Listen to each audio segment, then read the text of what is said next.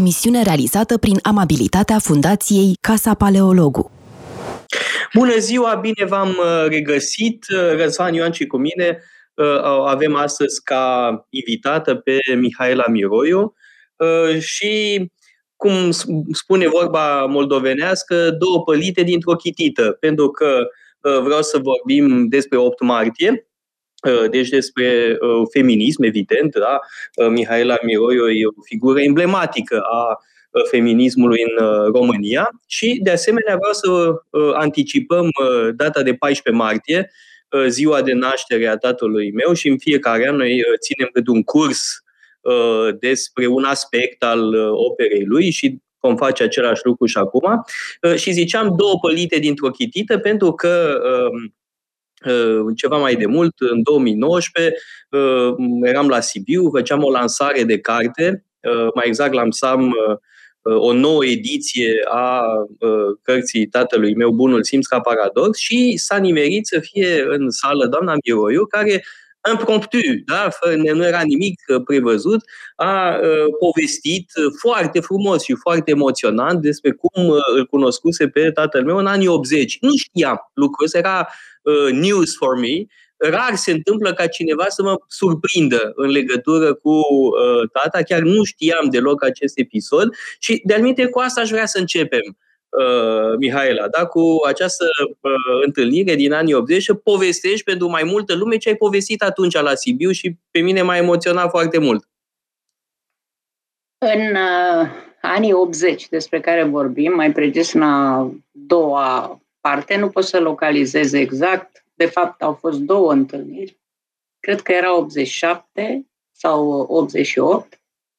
Uh, eu eram profesoară de filozofie la un liceu în care se adunaseră mai mulți profesori foarte bine credincioși în ceea ce făceau și în ideea că toată urățenia lumii noastre se oprește la ușa liceului. Directorul a fost un promotor excelent al lucrului acestuia Uh, și exista acolo un profesor de limba română, faimos, uh, multă vreme în cercurile liceenilor, uh, Anton Chevorchian, care... Chevorchian, da. Mai trăiește? Uh, după știința mea, nu. Uh, el, uh, sigur, și alături de câțiva colegi, unii dintre ei erau animatori științifici, alții erau animatori în sfera culturii, eu, de pildă, în mod specific, în sfera filozofiei. Uh, făceam un fel de politică locală de scoaterea adolescenților noștri din uh, lumea aceea cleioasă, încercând să le creăm un refugiu către lumea valorilor, dacă se putea și întrupate în persoane, personaje paradigmatice pentru acest tip de lume. Cu ocazia uh, întâlnirilor de felul acesta a venit și uh, Alexandru Paleologu, uh, care le-a vorbit adolescenților, a, pentru mine e memorabilă întâlnirea în care le-a vorbit adolescenților despre faptul că biografia contează, dar nu e deloc hotărătoare pentru ceea ce înseamnă valoarea unui om. Țin minte că a folosit atunci o, o exprimare care a fost așa șocantă uh, pentru și pentru ei, mai ales că ei citeau, de exemplu, Baudelaire pe vremea respectivă. Și Alexandru Paleologu spune, da, picanteriile sau lucrurile mai rele din viața unui uh, mare creator sunt interesante, dar să știți că Baudelaire nu a rămas în istoria literaturii universale în calitate de sifilitic francez. uh, avea felul ăsta de a îți lumina dintr-o exprimare, dacă se poate, și cu o anumită încărcătură um, umoristică, o idee extrem de importantă. Și anume că, uh, până la urmă, marile spirite le avem și ne rămân prin ceea ce au dat, nu prin diverse categorii de accidente ale vieții lor. Și Asta cumva i-a făcut uh, și pe ei să realizeze dintr-o dată că uh, trebuie să meargă mereu la substanța lucrurilor și nu la diverse categorii de aparențe. Uh, el făcea parte dintre acei intelectuali deja cunoscuți, dar din ce în ce mai publici, pentru că mai puțin publici, din cauza prohibiției de a vedea figuri publice, de exemplu, pe micul ecran sau chiar și pe marile ecran. Era perioada în care, inclusiv uh, pe filme sau piese de teatru sau spectacole, nu prea mai apăreau nume, ci colectivul de creație numărul cu tare. Mai era Iosif Sava. Da. Mai, mai era, era Iosif Sava. Iosif care... Sava cu o nișă cu emisiunea lui, muzicală. Am fost și eu uh, la emi, două emisiuni ale lui Iosif Sava, care era într-adevăr o figură extraordinară. Am mai avusese Nikita Stănescu, un minut cu Nikita Stănescu din când în când, dar cei mai mulți dintre ei, de fapt, începuseră să nu mai existe decât în sensul, uh, știu eu, scriturii, în măsura în care erau lăsați publice, și în sensul că îi știam prin propriile noastre cercuri culturale în care ne circulam cărți și discutam idei. Ori, uh, tatăl tău știa... Mihaela, mai erau două lucruri importante în lumea da, intelectuală română. Unu, să fii înjurat în săptămâna, era mare lucru să fii da, da, înjurat da, da, în da. săptămâna și lăudat la Europa Liberă sau discutat la Europa Liberă. Astea erau cele două consacrări. Eu aș spune că era mai importantă consacrarea înjurării în săptămâna. Țin minte și acum, a fost o, o, o, o zi memorabilă. Noi avem, aveam masa noastră la Uniunea, la Casa Scriitorilor, că mama trebuia să lucreze cu normă întreagă, iar tata era un dezastru în bucătărie.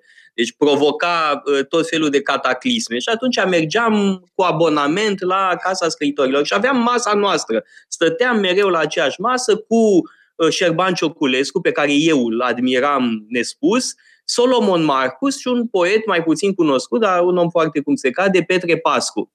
Uh, și îl țin minte cum a venit odată încântat Solomon Marcus. Era bucuros, era ca soarele așa și era fericit că fusese înjurat în săptămână. Da, asta era maximum de consacrare. Da. Pe de altă parte, da, și pe cititorii săptămânii îi ducea în ispită să înțeleagă mai bine de ce X a fost înjurat. Pe dreptate cu consacrarea. Problema e că, de exemplu, eu nu citeam săptămână. Uh, exact cum v-ați spus înainte de emisiune, că acum uh, eu n-aș citit despre pandemii, adică nu eram atât de masochistă, nu citeam săptămâna. Era, eu trebuie să uh, mărturisesc că am, și Răzvan știe asta, eu am o latură perversă, tu ai spune mazochistă, eu da. cred mai degrabă că limit pe Mitridate, da, care lua câte puțin o travă în fiecare zi ca să se întărească, eu mă uit la paginile uh, cele mai sinistre, da? Uh, mă uit ce mai zice Șoșoacă, mă uit ce mai zice George Simion, mai sunt câțiva pe care mă, îi urmăresc așa, să văd până unde merge. Da? da, cred că problema aici e că ești înjurat din prea multe părți. Eu? Nu mai știi ce să alegi. Nu, nu, nu, în general. Cei care vor să da. fie da, era mai simplu odinioară. Te înjura săptămâna, era un lucru clar. Acum te înjură tot felul, din toate direcțiile. Da. Povestiți-mi, vă rog, unui uh, uh, coleg de emisiune mult mai tânăr și mult mai neștiutor în astfel de lucruri, care era impactul uh, educațional, impactul cultural al prezenței unui astfel de om în liceu, unde aveam, evident, uh, elevi care nu aveau norocul tău, tu ai bineînțeles, să cunoști uh, astfel de figuri luminoase.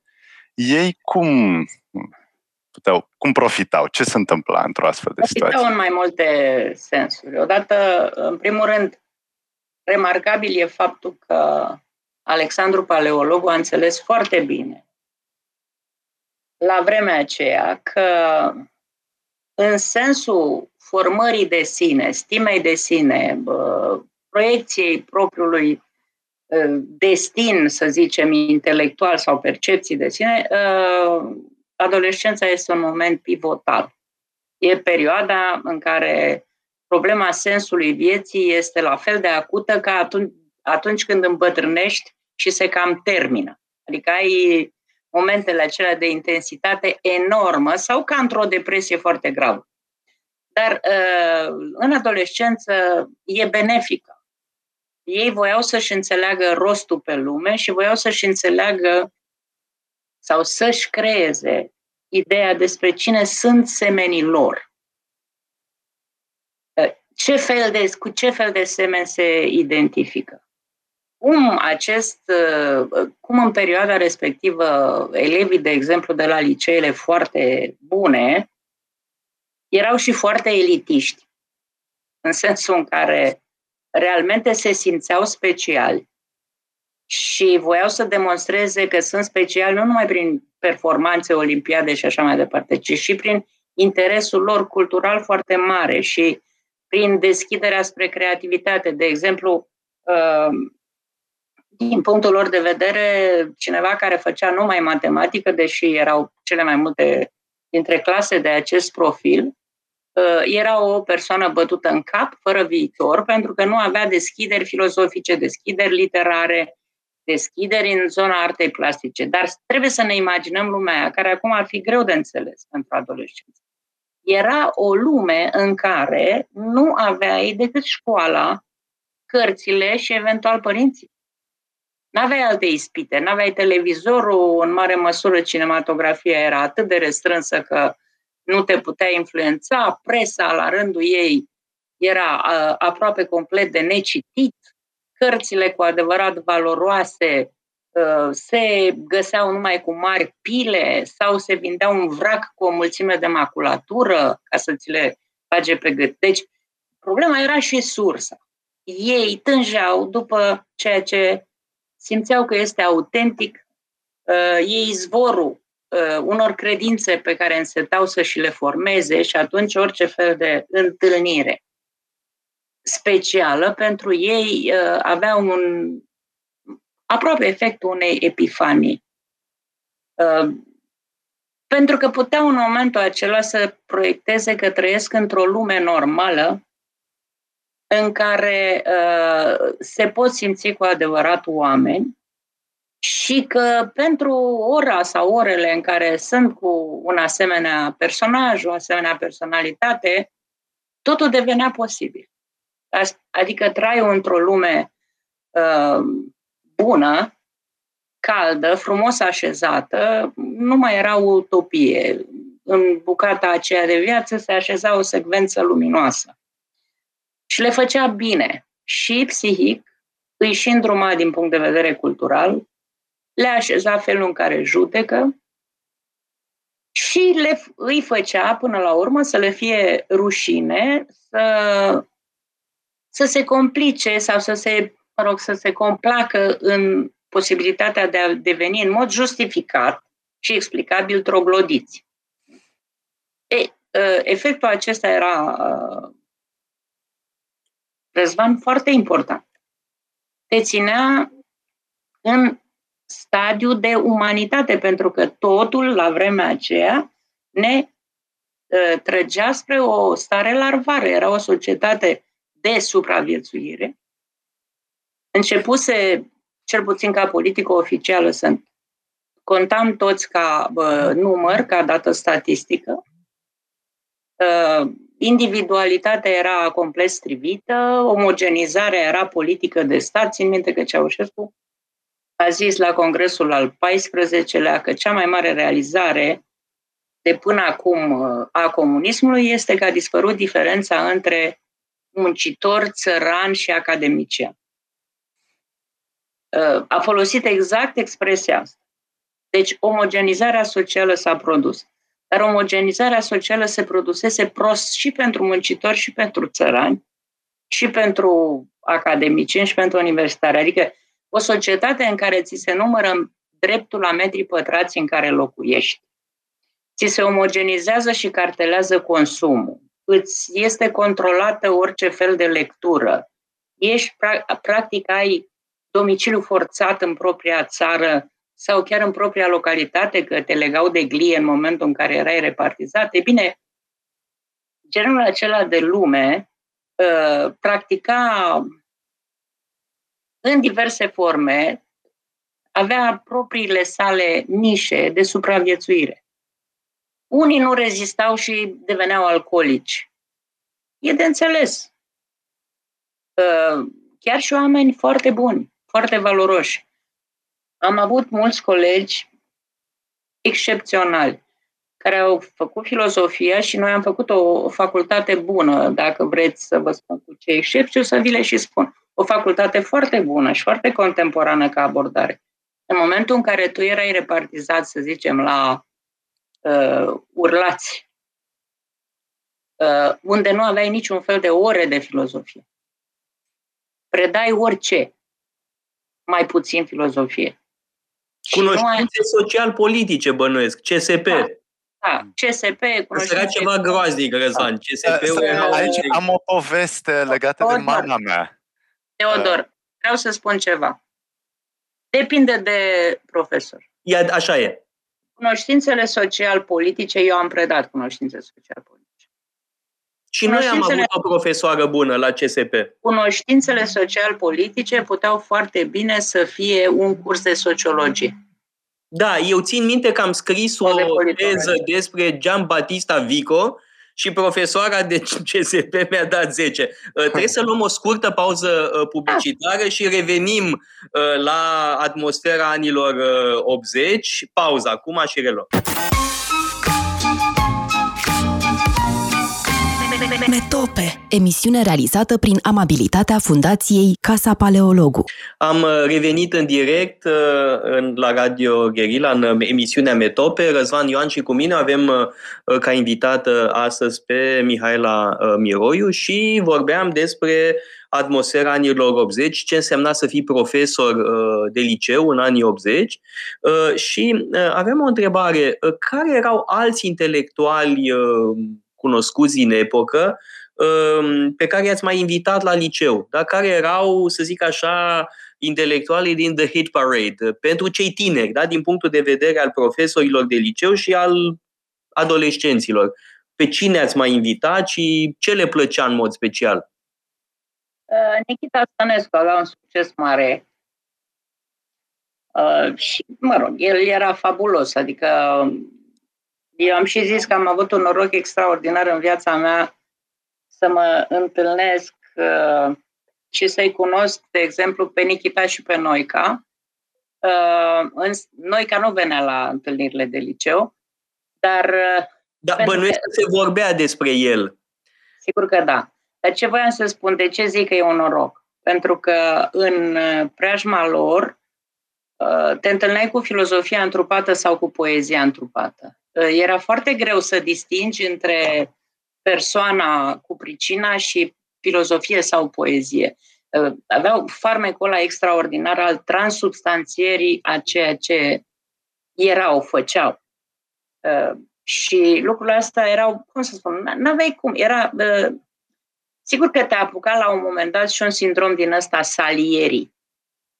De de invidie fără consecințe nenorocite din punctul nostru de vedere, dar era foarte clar. Uh, îți te strivea sentimentul că ai de-a face cu întrupare a unei zone culturale extrem de importante. Uh, dar pe și... cine mai invitați? Deci, bun, Nikita pe... cu tata, am înțeles, da? Da, și Pleșu, Andrei Pleșu au mai fost, au mai fost diversi alți poeți inclusiv Ștefan Augustin uh, Doinaș. Ah, evident, da. Asta cred că era esențial. era și la mine, de exemplu, la uh, cercul meu de filozofie venea profesorul Flonta. O, da, uh, evident. Da, adică profesorul Flonta venea în continuu, pentru că studenții de la filozofie ai lui făceau practică cu mine.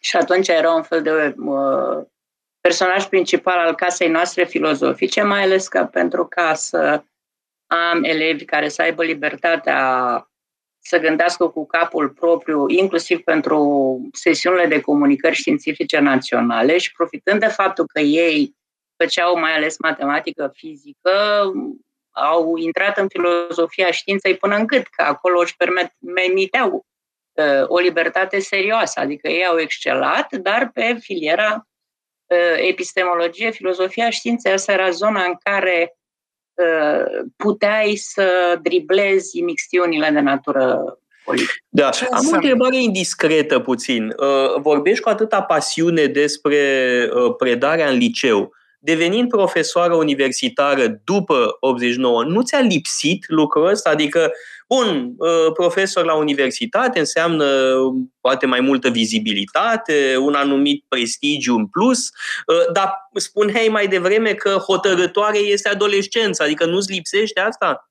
Uh, nu ți-a lipsit mai târziu? Sunt două motive pentru care nu-mi lipsește. Unu, am atins toate proiectele pe care le puteam avea în calitate de profesor de liceu. Adică am făcut și reforma predării filozofiei după 90, am fost coordonatoarea primului manual de reformă. Eu, intelectual, mai mult de atât, ca profesor de liceu, nu aveam ce să fac decât să, să concep felul în care trebuie făcută filozofia dacă ai libertatea să o faci. Adică pe filiera asta mă înfundam. Și a doua chestiune consolatoare este că s-a mutat adolescența în uh, perioada undergrad. O, da, într-adevăr, adolescența s-a mutat foarte târziu. Da, da adică adolescenți până la 30 nu, de ani. Da. Spre master. Crede-mă, studenții din anul 3 Uh, anul 2 sunt ca da, eu trebuie să mărturisesc, din clasa 10 a 11 Trebuie să mărturisesc că cel mai mult îmi place cu copii mai mici. Uh, Răzvan și cu mine avem aici o divergență. El uh, cu cei mici evită. Însă când sunt mici, au 8, 9, 10, 11, 12 ani, uh, sunt foarte amuzanți, foarte proaspeți da? și nu, au, nu sunt cu rebeliunile specifice adolescenței. Da. Eu sunt mai rigid și n-am simțul umorului, de aia, asta e vreo să Adevărul e că o oră jumate cu uh, niște copii între 8 și 12 ani e mult mai dificil decât o zi întreagă cu adulți. Uh, adică e un rodeo, efectiv. Da? Vor... Uite, ca să, ca să vezi câtă dreptate îți dau și la ce poveste m-am supus, la începutul anilor 90, am uh, fost în Statele Unite și am învățat uh, foarte serios cu creatorul programului, un program Filozofia pentru copii, uh, care se făcea de la clasa 1 până la clasa 8 uh-huh. Mhm. Deci pentru copii.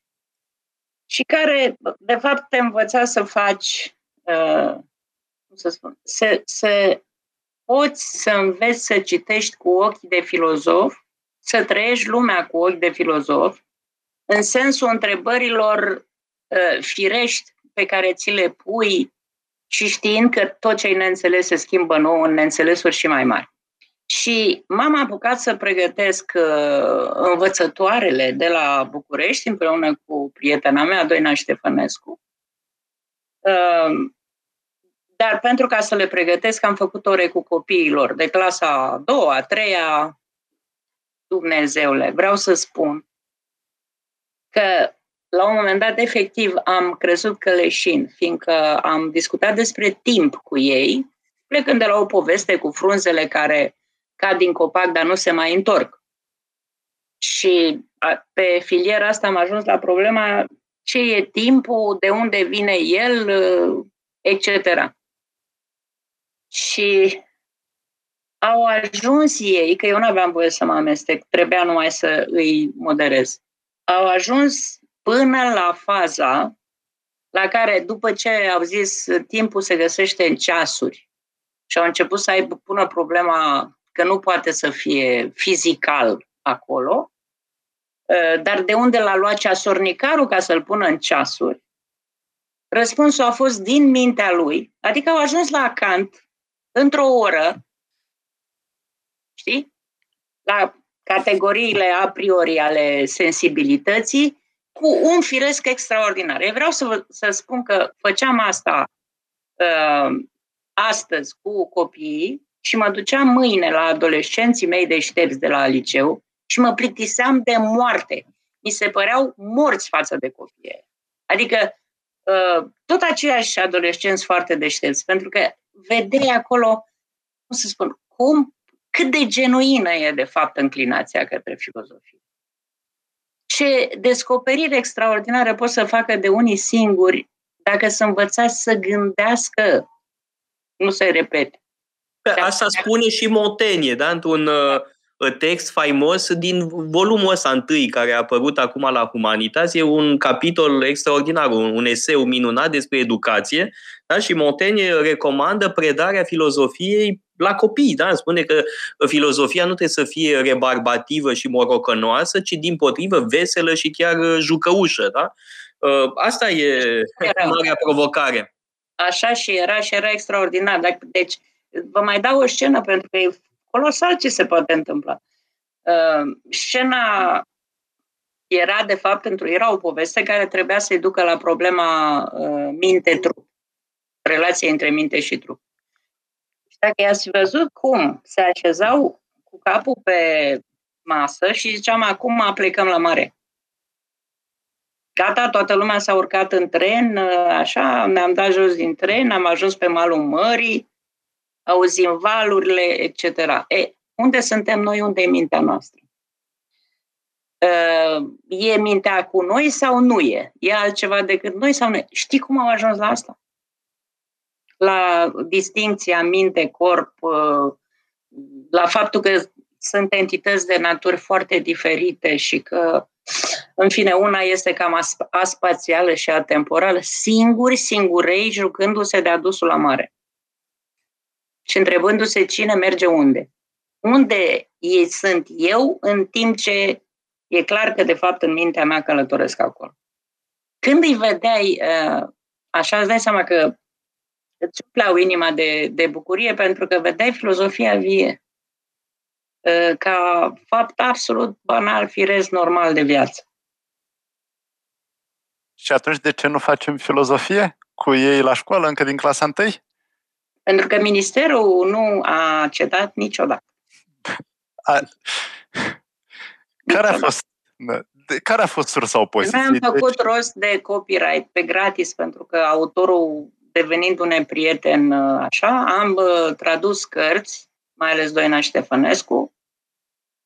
Uh, Humanitas voia să le publice, pe unele le-a și publicat, dar pentru că ele să devină o parte a format mării intelectuale. Am avut copii cu care am făcut experimental ani de zile chestia asta și au devenit foarte dificile. Adică după aceea nu mai puteai să-i bagi într-o școală uh, de încuiat minți. Ei, ca elevi, deveneau foarte dificili pentru ceilalți. Dar uh, nu am avut nici în nicio legislatură, toate tentativele făcute de noi în anii 90, niciun fel de concurs, ca asta să devină o disciplină măcar opțională. Mă rog, în Franța ă, făceam ă, filozofie, dar doar în clasul terminal, da, doar în grad 12 de adevărat că făceam foarte mult, 8 ore pe săptămână. Uh, alții făceau ceva mai puțin, dar 8 ore e totuși cu totul altceva da, decât uh, infim da, cât se face la noi. Evident. Da, bun, eu am făcut filozofie în liceu, am făcut un an, cred, și am făcut așa cum făceam și literatura uh, română. Și anume, învă- trebuia să învățăm pe din afară niște lucruri. Cam Ai avut o profesoră asta, prost. Sau un profesor prost. Da. Ba... Răzvan, putem să spunem lucrurilor pe nume? Și Dumnezeu.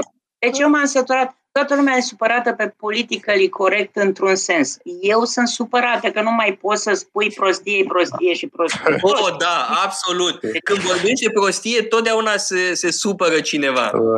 Da, domnule, e incorrect să spui că... Deci, pe scurt, Răzvan, ca să înțelegi.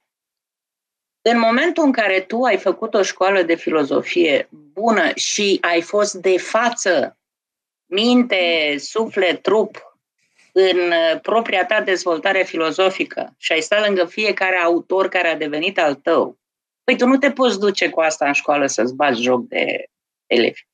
Îi, îi aduci cu tine, îi seduci spre povestea asta. Îi deschizi, faci mai utică, faci ce vrei. Dacă ai făcut filozofie prost, este din cauza profesoarei tale.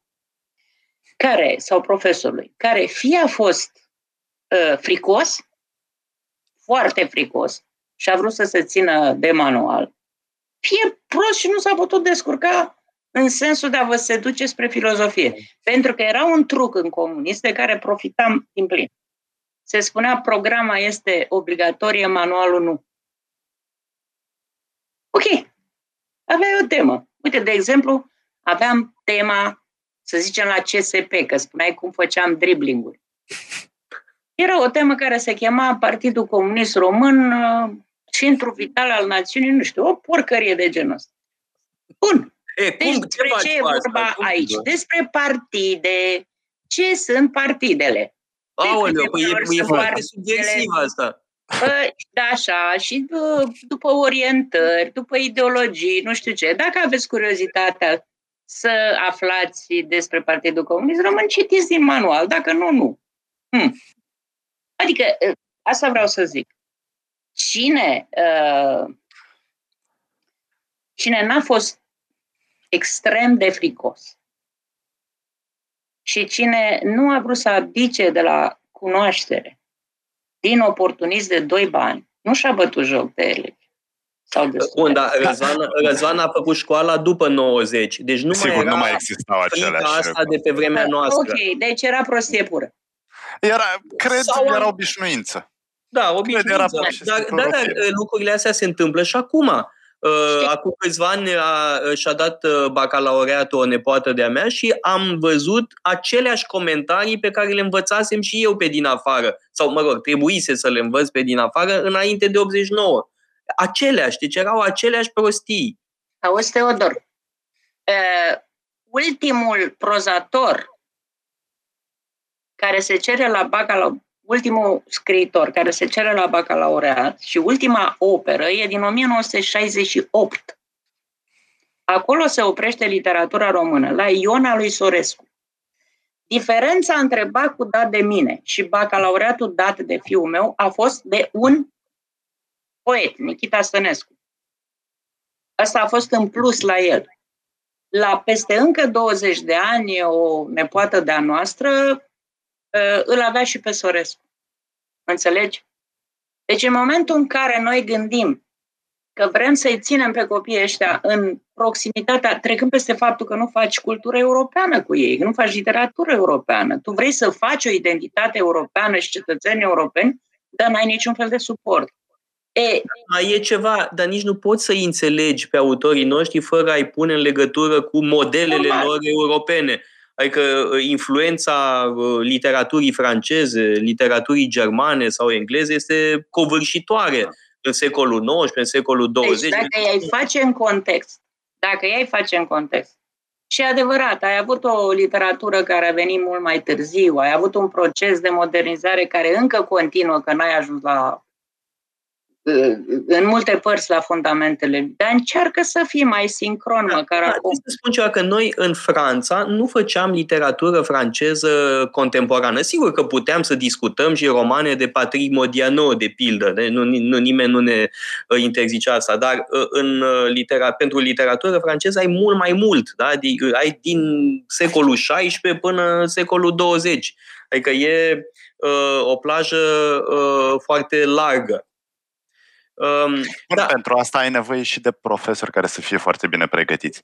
Uh, Spre deosebire de ce vorbeam mai devreme de filosofie, la engleză, în schimb, am avut mare baftă. Am avut o profesoară cu care am făcut Shakespeare, de pildă.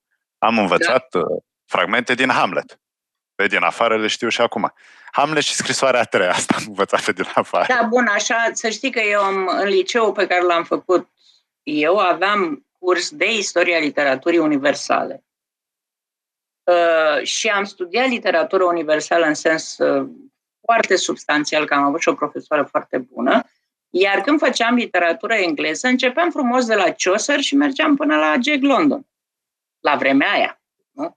Adică, totuși, uh, simțeai că ești contemporan cu, cu vremea ta. Ceea ce acum îmi pare rău. Nu poți să vii cu o operă de acum 63 de ani ca fiind cea mai contemporană cu gusturile, sensibilitățile unei generații care diferă foarte mult.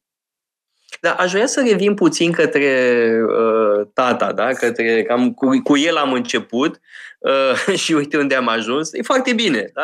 i-ar fi plăcut asta, că și, și el divaga, îi plăceau uh, divagațiile. Mă gândesc de pildă la un eseu de-a lui uh, care se cheamă uh, nu știu, despre Flaubert și de fapt vorbește despre Mérimée sau viceversa, nu mai știu cum. Până la urmă ajunge la subiectul respectiv. Duminica asta o să țin un curs despre o cărticică de-a lui apărută după 90, 97 mai exact, despre lucrurile cu adevărat importante. E una dintre cărțile lui care s-au bucurat de mare succes. Da? E bunul simț ca paradox, e probabil campionul absolut, după care probabil despre lucrurile cu adevărat importante, în care sunt texte de dinainte de 89 și de după 89.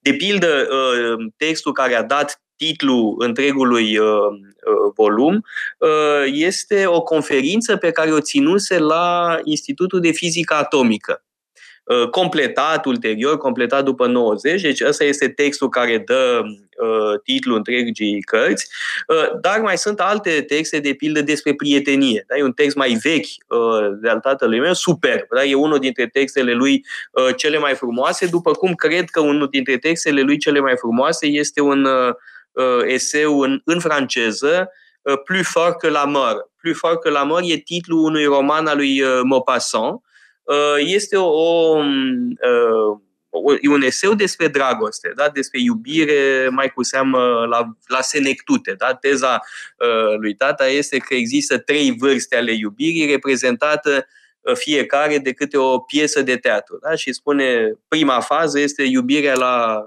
tinerețe, în general destul de stupidă, da? este multă agitație hormonală și piesa emblematică e Romeo cu și Julieta, da? doi idioți care se amorezează unul de altul și mă rog, se întâmplă uh, tragedia pe care o știm. După aia, la maturitate, tot o piesă de Shakespeare, uh, uh, Antoniu și Cleopatra. Da? Acolo treaba e serioasă, e profundă, deja perspectiva Interese morții. politice serioase. Amândoi au o enormă putere politică. Bun.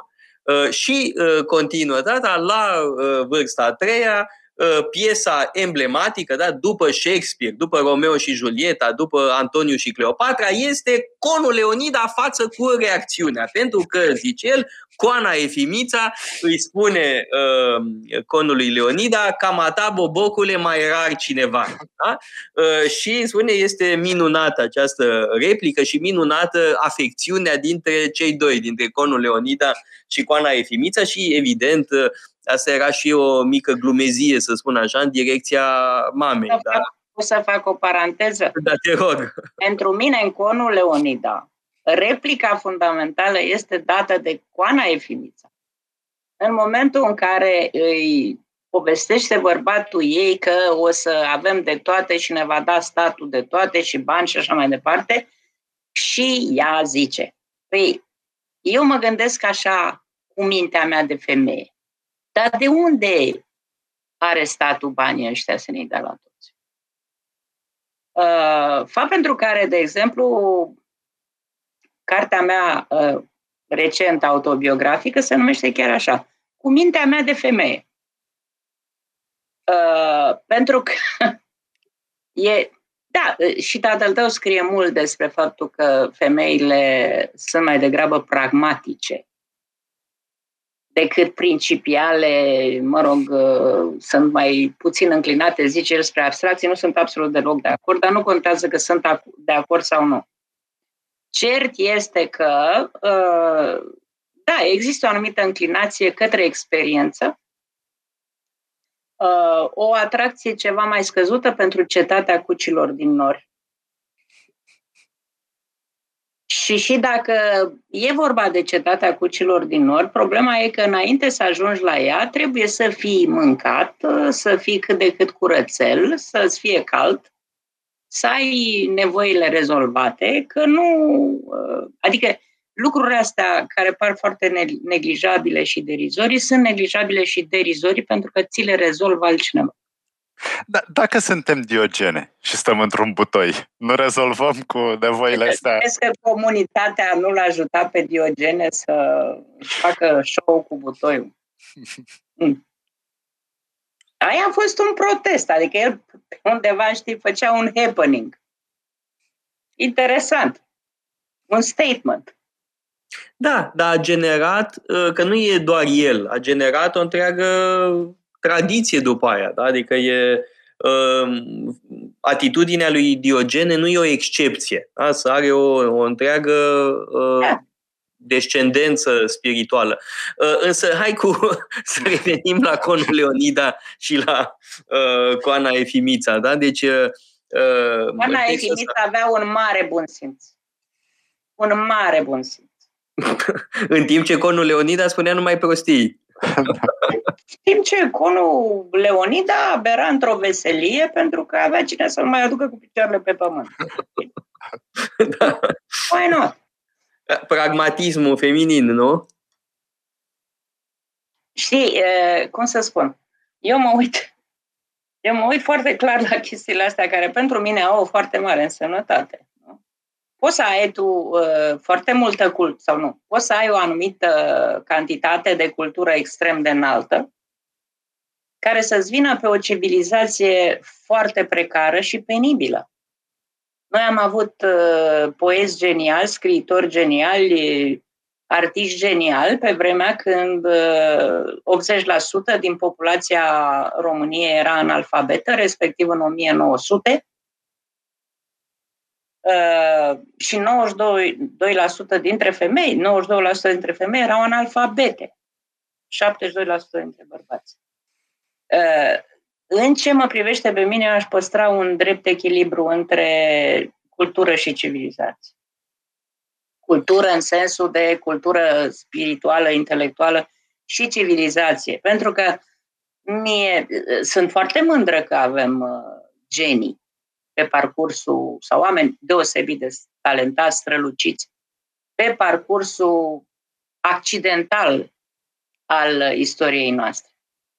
Dar cea mai mare probabilitate, mai ales că, de pildă, tradiția cu investiția în educație se menține, noi avem un fir roșu, să nu dăm doi bani pe educație în diverse sisteme de referință, uh, ne arată un singur lucru că nu avem nici un fel de prețuire pentru dezvoltarea oamenilor până la limitele lor.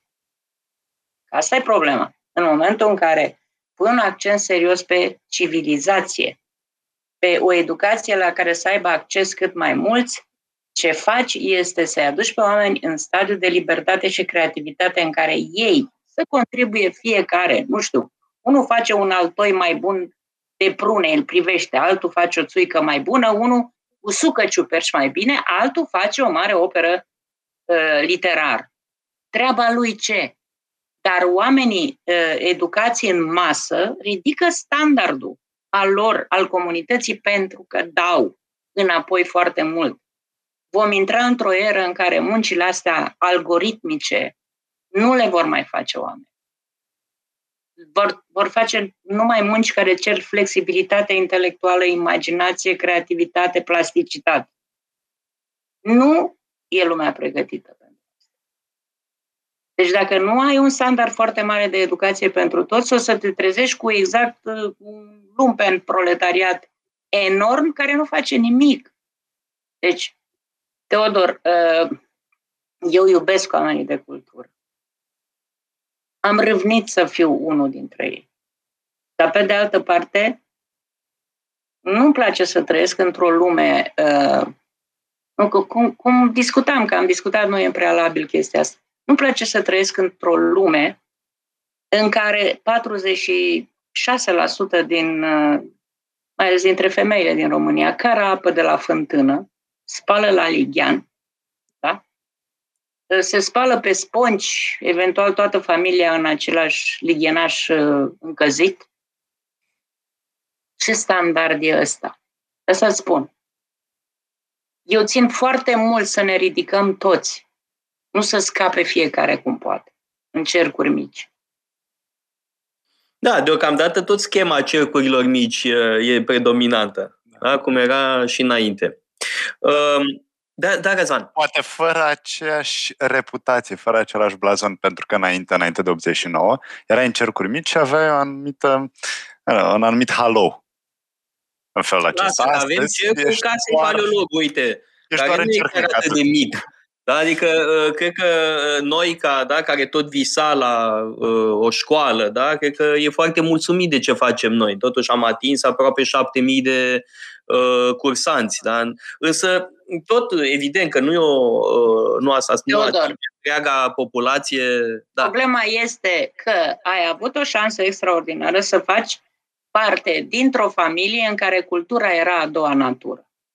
Uh, tu n-a trebuit să înveți cultura, ai trăit-o învățând să vorbești. Da, numai că este vorba și de o alegere personală, că așa mulți Iar au... Foarte adevărat că multă lume pleacă de la premisa asta și alege. Eu aveam, uh, eram foarte pasionat de mic să stau să ascult. Da? Aveam un scăunel mititel și stăteam și ascultam ce spuneau și uh, de foarte de mic uh, am început să-mi dau cu părerea. Uh, da? Și contează foarte mult cine te ascultă. Da? Dacă, te, dacă îți dă dreptate Steinhardt, e foarte bun pentru ego. Fiul nostru a trăit, a crescut într-o situație foarte asemănătoare cu a ta. Se cunoaște de la o poștă că este a treia generație de oameni cu carte. Și că foarte multe lucruri la ele curg absolut natural.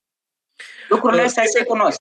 Trebuie să luăm Dar... o pauză publicitară, o scurtă pauză publicitară și revenim uh, apoi uh, în discuția noastră cu Mihaela uh, Miroiu, vă amintesc. Metope Emisiune realizată prin amabilitatea Fundației Casa Paleologu. Am uh, revenit în uh, direct uh, în emisiunea Metope. Răzvan Ioan și cu mine avem ca invitată pe Mihaela Miroiu. Am vorbit de foarte multe lucruri. E bine că am divagat chiar. Vreau să um, vorbim și despre mă rog, textele, anumite texte ale tatălui meu în contextul mă rog, uh, feminismului, da? că am discutat și ieri da? despre uh, un text mai vechi de al tatălui meu care uh, te-a făcut puțin să strâmbi din nas, bănuiesc.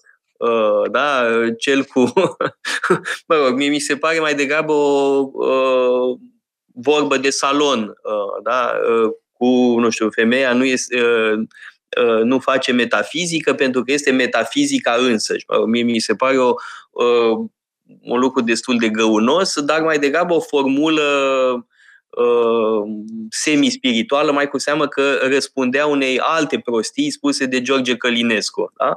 Uh, dar hai să nu evităm subiectul ăsta, da? că tocmai te avem pe tine, Mihaela, în uh, emisiune și uh, vreau să știu de la tine, era tata misogin sau nu? Uh, era foarte interesant. De exemplu, în uh, Bunul Simț ca paradox, are bucățele misogine și are bucățele feministe. Foarte interesant. Adică eu socotesc că a decreta a priori că femeile sunt metafizica și deci nu pot să fie autoreflexive în sensul acesta. Eu nici nu înțeleg ce vrea să spună. Mi se pare o vorbă goală. Ți se pare o vorbă goală? Uh, dar eu am reflectat asupra ei, să știi. Da, și uh, e parțial de ce, plină? De ce zice? Da, e parțial plină, dar uh, într-un alt sens. Dai seama că fiind o tânără care intrase în zona filozofiei, um, întreaga facultate am fost descurajată să fiu o filozofă și încurajată să fiu o profesoară de filozofie, adică o purtătoare a gândirii bărbătești. Da, Mihaela, eu nu pretind da. o clipă că aș fi filozof. Sunt doar profesor de filozofie și atât, deja e mare lucru. Bun. Uh, una este, să zicem, partea care se cheamă de creativitate filozofică, să ai provocări legate de uh, teme filozofice în care vrei, pe care vrei să le dezvolți tu plecând de la ceilalți într-un anumit fel. Și eu am avut ambiția asta și într-o bună măsură cred că mi-am și satisfăcut. Și ce legătură are asta cu uh, ce discutăm înainte? Cu e metafizica însăși, deci nu poate fi metafizician. Deci tatăl tău are texte în care spune explicit chestia asta. Spune clar, nu îmi plac femeile proaste, îmi plac femeile inteligente le recunosc inteligența și mă înclin în fața. Îl critică pe uh, Camil Petrescu pentru uh, atitudinea lui și așa mai departe. Deci, în mod cert, o parte din el trăgea în direcția aceea și cum putea să facă altfel uh, prietenul lui Alice Voinescu, nu? care avea o întruchipare excepțională în sensul acesta în față. Deci, gândește-te că o tânără uh, e în zona filozofiei și e dresată de mică de textele marilor filozofi și a filozofilor proximi, cei pe care îi cunoaște, că ar trebui să se oprească la faptul de a transmite filozofia altor oameni, dar nu a gândi cu mintea proprie filozofie. Uh, o vreme, deși mă înfuria îngrozitor chestiunea asta, eram ușor resemnată. Vreau să spun că la prima citire a poveștii cu femeile nu sunt metafizicieni, că sunt uh, metafizica însăși, m-am simțit aproape flatată. Știi? După care... Cred că asta și era și intenția lui tata, da? De a flata după care, feminin.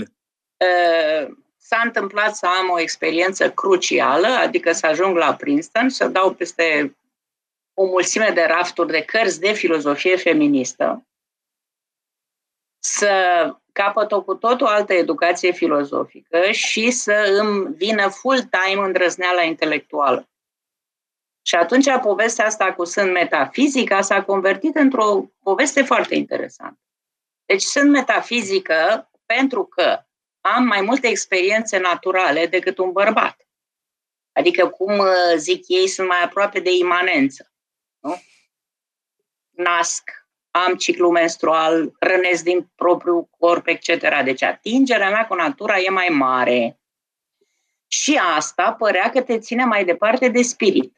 E, problema mea și a altora, nu a tuturor, pentru că există un feminist destul de misogin, Asta spune și el, de minte. Uh, în bunul simț da. ca paradox, spune asta, ca să există da, da, da, da, da. care de, în fond e misogină. În care, care, uh, de fapt, uh, tot așa consideră că modelul tipic după care transcendența și imanența sunt rupte, ori te duci către spirit, ori rămâi prizonier în imanență, deci genul ăsta schizoid așa de a, de a gândi uh, făptura umană, e practicat și de multe filozofe, dar uh, eu aici cred că am îmbrățișat mai degrabă zicala lui Blaga, cu penele altuia te poți împodobi, dar nu poți zbura. Deci dacă este să fac filozofie care să nu fie misogină eu femeie fiind, trebuie să reconsider experiențele și intuițiile care sunt legate de tipul meu de experiență. Cum ar fi, cum trăiește alteritatea în starea de sarcină că nu-i deloc același lucru cu uh, situația obișnuită eu celălalt. Foarte tipică în discuțiile filozofice. Cu cum trăiești problema alienării. Să cum trăiești acum o idee, discutând, da. o idee care nu mi-a mai trecut prin minte până acum, deci s-ar putea să fie o prostie. Dar uh, ce zici, chiar acum ce spuneai, mă, mă duce cu gândul la un eseu al lui Montaigne, și anume ultimul eseu din volumul 3, de l'expérience Uh, adică experiența ca fundament al filozofării. Ți se da. pare judicioasă apropierea asta? Da, eu am practicat-o. Adică, asta cu Montaigne? Montaigne l-am citit cu mare drag, dar vreau să spun că, până la urmă, orice fel de autor, iar în filozofie lucrul ăsta e foarte clar, uh, pleacă de la o anumită intuiție intelectuală la care ține și pe care și-o dezvoltă. Problema mea este că intuițiile mele intelectuale erau de împrumut erau ale altora. Și atunci a trebuit să ajung în situația în care să mă întorc la mine și la experiențele pe care ei nu le-au avut pentru că nu aveau cum să le aibă și să încerc să înțeleg relația de alteritate, relația de temporalitate, ă, problema spațiului, plecând de la aceste forme de experiență. Metafizice, dacă vrei, gândite metafizic, ele intrând în categoria pe care tatăl tău o numea metafizica însăși. Adică, ă, de, de aceea, de exemplu, prima mea carte de filozofie feministă s-a numit Gândul umbrei. Plecat de la titlul lui, ă, de la poezia lui Nikita ă, Stănescu. Ea era frumoasă ca umbra unui gând. Da? Deci, în cultura ă, tradițională, canonică, femeile nu s-au putut numi, nu s-au explicat pe ele, nu s-au teoretizat pe ele, ele au primit nume, e exact povestea care, într-un fel, repetă într-un ciclu care se rupe de-abia de 60-70 de ani, un ciclu în care uh, bărbatul, protagonistul umanității, primul lucru pe care îl face este să dea nume femeii, să-i spună Eva, căci nu Dumnezeu a numit-o așa. A așeza în numire înseamnă a, a clasifica, a, a norma, a spune ce se cuvine, ce trebuie să facă celălalt, la ce poate fi folosit. Ori, pentru femei, intrarea în libertatea de a numi, de a se numi pe ele, de a uh, numi lumea și o explica, este foarte recentă, Teodor. Foarte recentă. Foarte recent ele uh, au dezlegare. Să și producă cultură. Știi că există o, o formulă din asta foarte bună pe care, care aparține unei mari filozofe uh, și antropologe, Mary Daly. Uh, misoginii le-au uh, acceptat până la urmă pe femei să uh, învețe, ba chiar și să învețe pe alții. Uite, cazul lui Hipatia, care a fost ucisă că i-a învățat pe alții. Uh, dar să gândească cu mintea proprie este mult mai greu. Ori problema mare, dacă vrei, pentru mine, uh, epifania extraordinară a fost hai să nu mai împrumutăm gândirea. Plecăm de la ea, e splendidă, e o cultură substanțială din care noi creștem, dar poate că creștem și diferit. Poate că există experiențe și intuiții ale noastre care ne spun altceva despre așezarea în lume. Și lucrul acesta chiar se întâmplă, numai că îți spun, toate aceste lucruri s-au petrecut în ultimii 60 de ani. Deci e vorba de o cultură care se înfiripă, nu are uh, rădăcini adânci, mai ales că toate femeile de până acum 60, chiar 50 de ani, da? e vorba de anii 70-80, când filozofele au început să facă chestiunea asta, până la ele, uh, modelul normă era modelul masculin. Cartea Simonei de Beauvoir, al doilea sex, de fapt și spune chestiunea asta foarte clar. Istoria nu aparține sexului care naște, ci sexului care ucide. Dacă vrei să uh, îți găsești un sens tu ca femeie, trebuie să renunți uh, la maternitate care e un destin biologic și să-ți asumi un destin cultural. Întrebarea e, dar nu poate să fie o enormă înțelepciune care să derive și din bucata asta de destin biologic? Oare ea nu poate avea relevanță filozofică? Oare cele care au nu pot să reconstruiască ginom- și ginomorfic lumea asta? Este un umanism care e o proiecție culturală bărbătească de plin? Nu, nu are nevoie și de ginomorfoză ca să fie un umanism cu adevărat androgin. Bun, adică sunt... întrebarea, e, întrebarea e cum coabitează cele două, sau mai, mai mult de atâta. De fapt, nu, nu e vorba doar de coabitare, ci de, uh, cum să spun, uh, interacțiune fertilă. Uh, pentru că da, vorbeai de faptul că e, vor, e ceva recent. Da, este recent și vedem și maladiile infantile, uh, adică intoleranță extremă, Teodor, uh, ieri, ieri spunea cineva, sunteți bărbați, sunteți albi, deci tăceți din gură. Mă rog, taci din gură, că nu era politicul asta. Haideți să nu, să nu uh, confundăm pe de-o parte ideologii și cei mm-hmm. care gândesc clișeistic, indiferent, o, da. Așa e. indiferent că e din dreapta, din stânga, puțin mă interesează. Deci oameni da, care au... Este moarte, e moartea spiritului. Sunt unii oameni care nu gândesc decât în slogane, gândesc, de fapt, nu gândesc, a gândi înseamnă altceva, dar e numai total. slogane și etichete. Tot Dragă, cu etichete. Nu o să găsești niciodată o filozofă feministă care să gândească în etichete. Evident. Și, pentru că dacă ar face-o, N-ar mai fi filozof. Să mai fi filozof. Evident. Deci, ci activistă politică. pe drumul acesta Aici... nu ai cum să, adică, cum să spun, e o incompatibilitate funciară, funciară între uh, slogan, acceptarea sloganului, amestecarea, uh, acceptarea nemestecată a etichetelor și faptul reflexiei filozofice. Uh-huh. E o renunțare la sine, nu merge, da. Evident, 100% Dacă de acord. Îmi permiteți, aș interveni și aduce în discuție două nume de autoare contemporane. Pe de o parte, Judith Butler. Judith Butler, care are o reputație grozavă în afara filozofiei, un fenomen foarte interesant. Îi ajută pe ideologi, exact ce spuneați, doamna profesoară, dar în filozofie, în domeniul filozofiei, are o reputație, să spunem, mai degrabă discutabilă.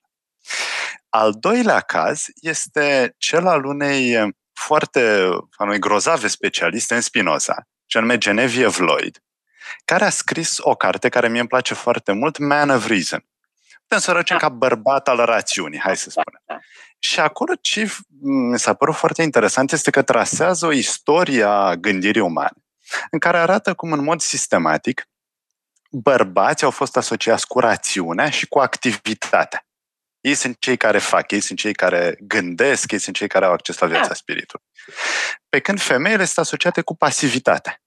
Oricând spui că femeile sunt metafizică, dar nu prea fac metafizică, bun, te încadrezi oare, bine, cu o vorbă de spirit, adevărat, doar vorbă de salon, în aceeași uh, linie. Și aici, după aceste constatări, vine uh, întrebarea mea, locul unde voiam să ajung. De-a lungul istoriei filozofiei, mie mi se pare că există anumiți filozofi, anumite figuri care favorizează apropierea de ei din cadrul unei filosofii feministe sau unei gândiri feministe. Cum s-a întâmplat cu Genevieve Lloyd, cu Spinoza. Pe când alții parcă exclud o astfel de apropiere. E da, o intuiție adică, corectă să... Răzvan, e o chestiune destul de nuanțată. De exemplu, eu spun că există trei bărbați ai minții mele fără de care nu mă pot imagina. Unul este Kant, unul este John Stuart Mill și altul este John Rawls. Uh, ei sunt bărbați, tații mei intelectuali.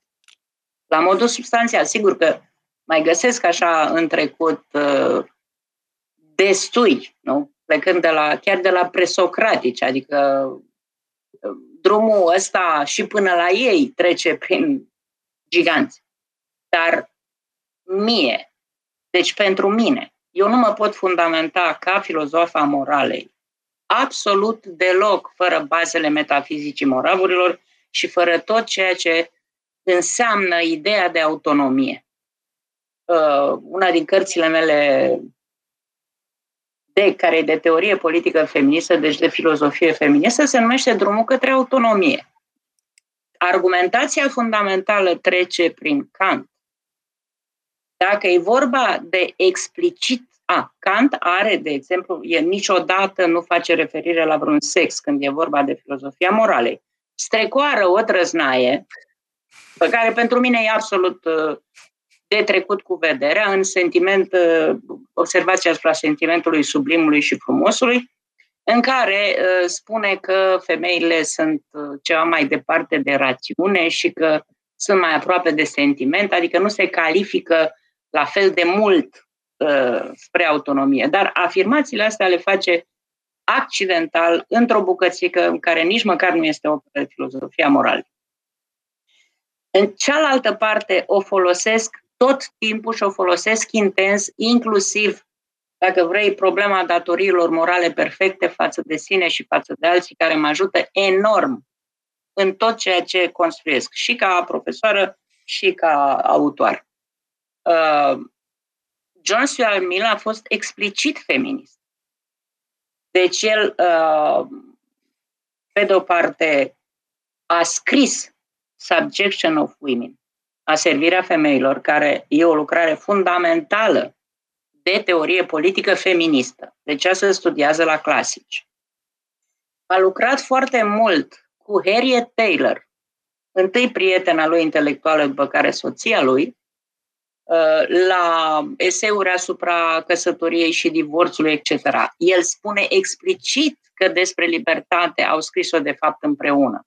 Și mai mult decât atât, fiind parlamentar britanic, el a depus în Parlament o petiție pentru recunoașterea drepturilor politice și civile egale a femeilor. Deci a făcut și acțiune politică cât a putut. Mil este un caz incontestabil pe care în momentul în care ai intrat în zona asta nu ai cum să nu spui șapo până la pământ. Pentru că e fundamental, e fundațional în trecutul nostru intelectual al celor care uh, mergem pe calea asta, adică pe calea curajului de a fi tu până la capăt, fără să spună altcineva ce poți și ce nu poți tu să fii. Despre asta vorbim. E drumul libertății. Drumul libertății. John Rawls, iară, este extrem de important pentru că toată teoria sa a dreptății, sigur că nu spune explicit genul acolo. Una e să nu spună un filozof ceva explicit, alta este ce poți infera tu din teoria pe care el o face, în direcția în care vrei să mergi și să te dezvolți. Deci, în sensul acesta, cum să spun, uh, da, a existat o tradiție a disprețului față de intuiție, emoție, a existat o tradiție a gândirii dualiste, pe care eu cinstit nu mi-o explic. Pentru că, de exemplu, în altă carte a mea care se numește Convenio despre natură, femei și morală, încep cu un argument fundamental împotriva acestei uh, dihotomii, împotriva schismei, plecând de la uh, explicațiile date de persoana lui Isus, de fenomenul perihorezei, a întrepătrunderii între divin, uman, spirit, materie, etc. E un model fundațional excepțional, de fapt, ca să construiești o filozofie în care uh, schismele, transcendență, imanență se atenuează dramatic care de fapt el este o desfințare a, a schismei între transcendență și imanență. E cu tot o altă poveste. Ce poți construi din asta, uh, având în vedere și genul acesta de experiențe, da, pun uh, lucrurile într-o altă lumină, care s-ar putea să le placă foarte mult bărbaților înțelepți și cei care le citesc chiar, chiar sunt foarte aproape de lucru.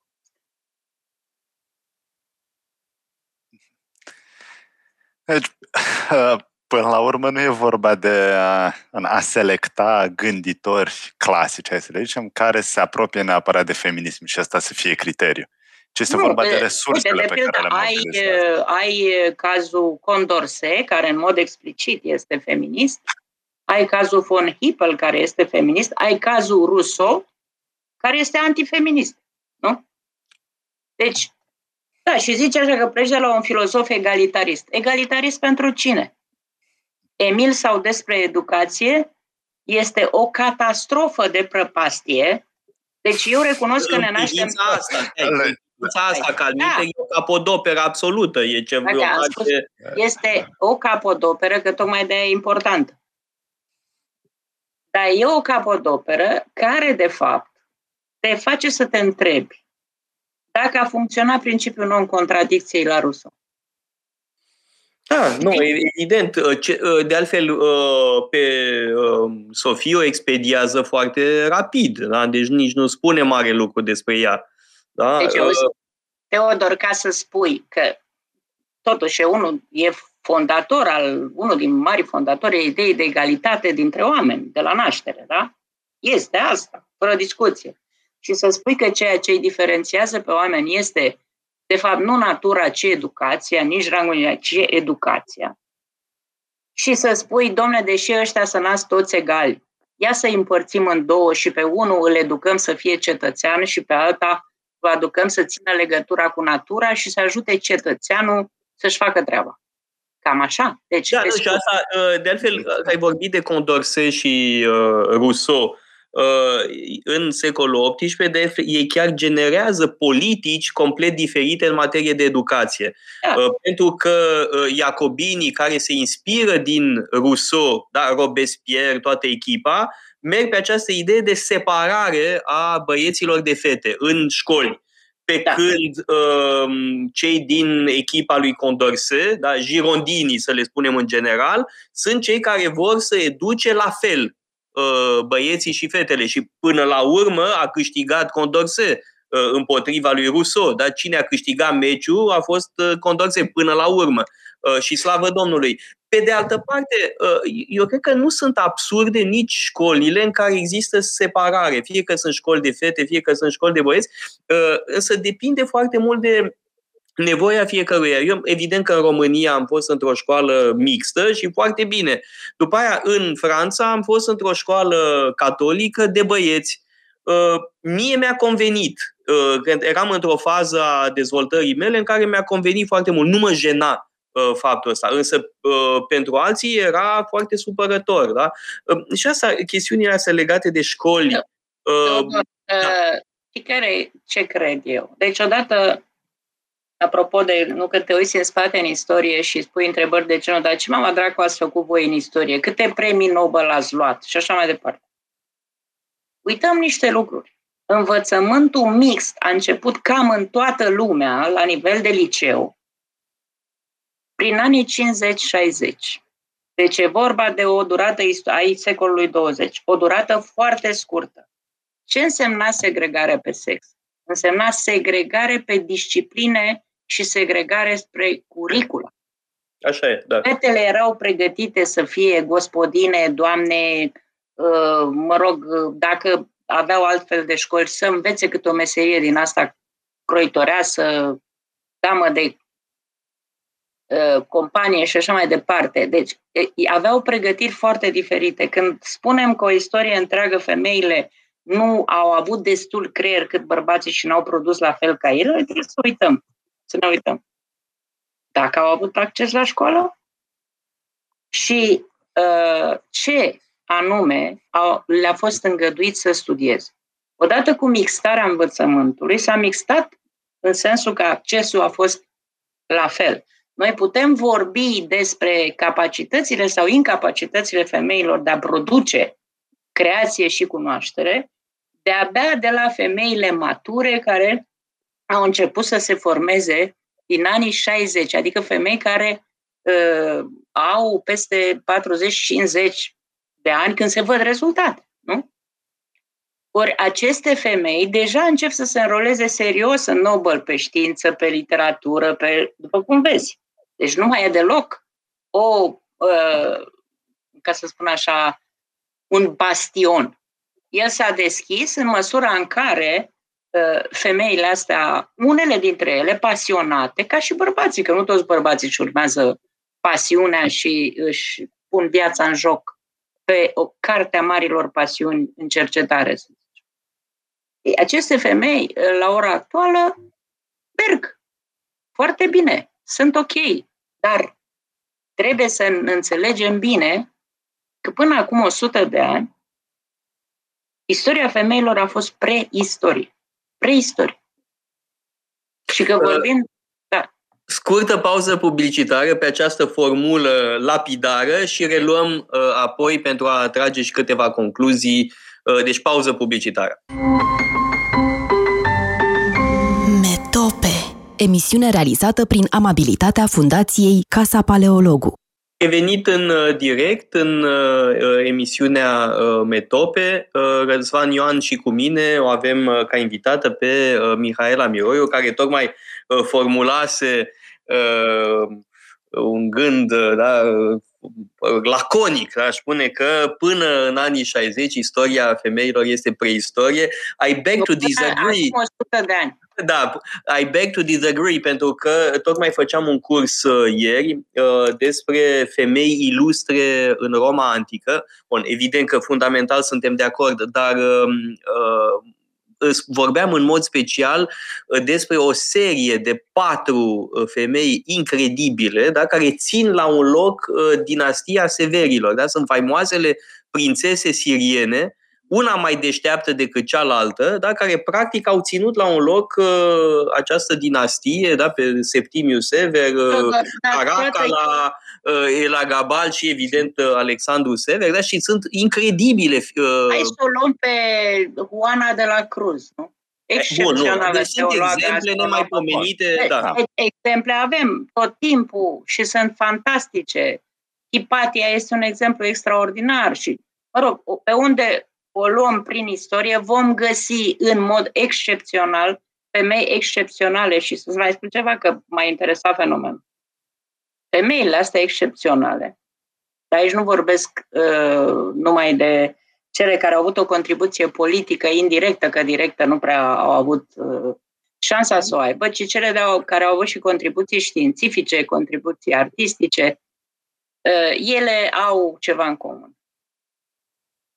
De obicei, au avut un tată sau un unchi care a crezut în ele, nu le-a închis ușa bibliotecii, din potrivă, le-a deschis-o larg și le-au susținut.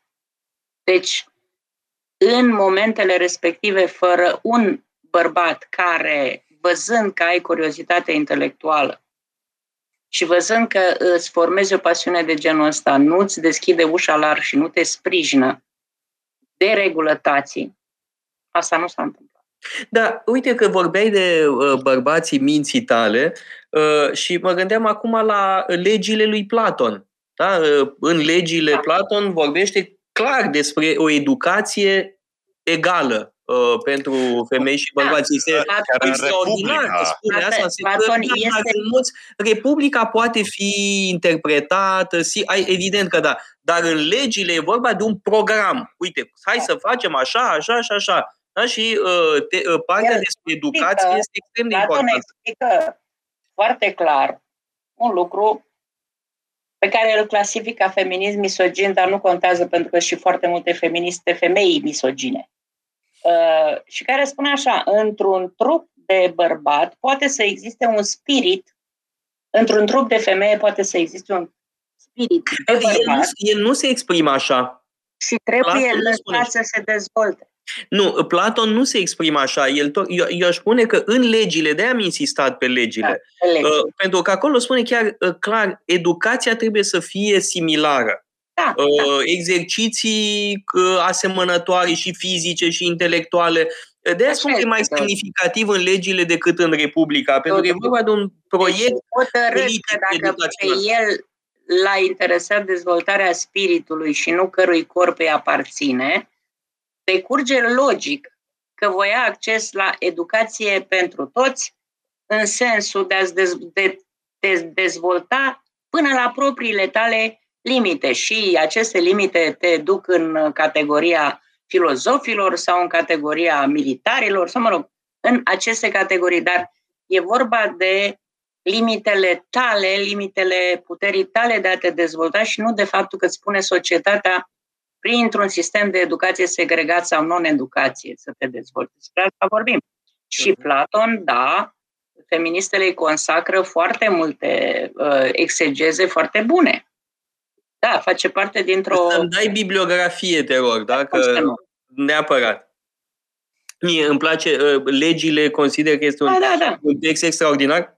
De-al minte, tocmai legile ne permite să evocăm anecdota cu Noica da, pentru, uh, de care mi-ai uh, povestit, pentru că noi ca uh, aveam marota asta de a gândi prin opoziții.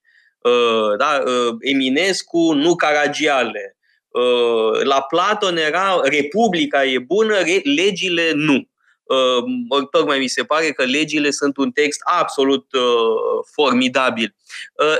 Povestește, te rog, întâmplarea cu Noica, da, pentru deci, că mi se deci, pare extraordinară. Corect, este o întâmplare extraordinară și vreau să zic că, apropo de ce ai spus înainte, am dezvoltat foarte mult problema uh, că argumentele pot să fie, să stea împreună și și, în niciun caz într-o logică dicotomică, dar în fine, aici suntem de acord, nu mai insistăm.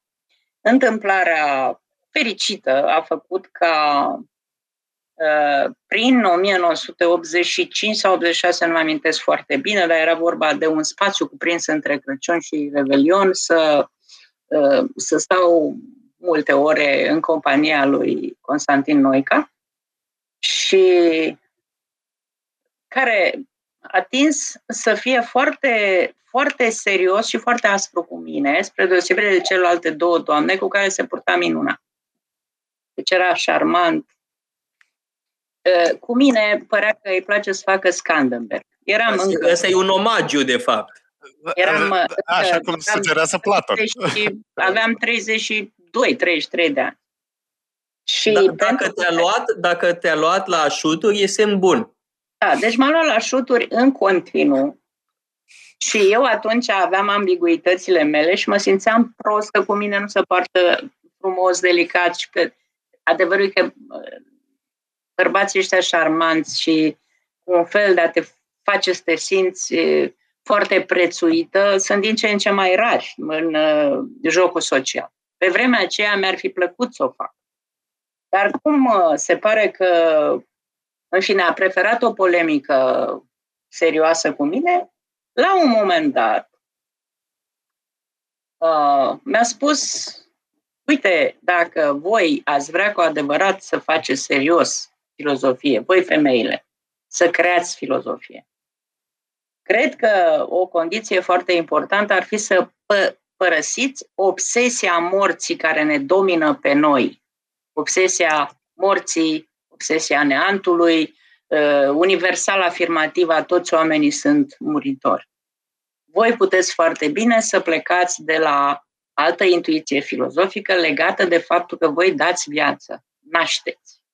Și, într-adevăr, cealaltă universală afirmativă este că toți oamenii s-au născut.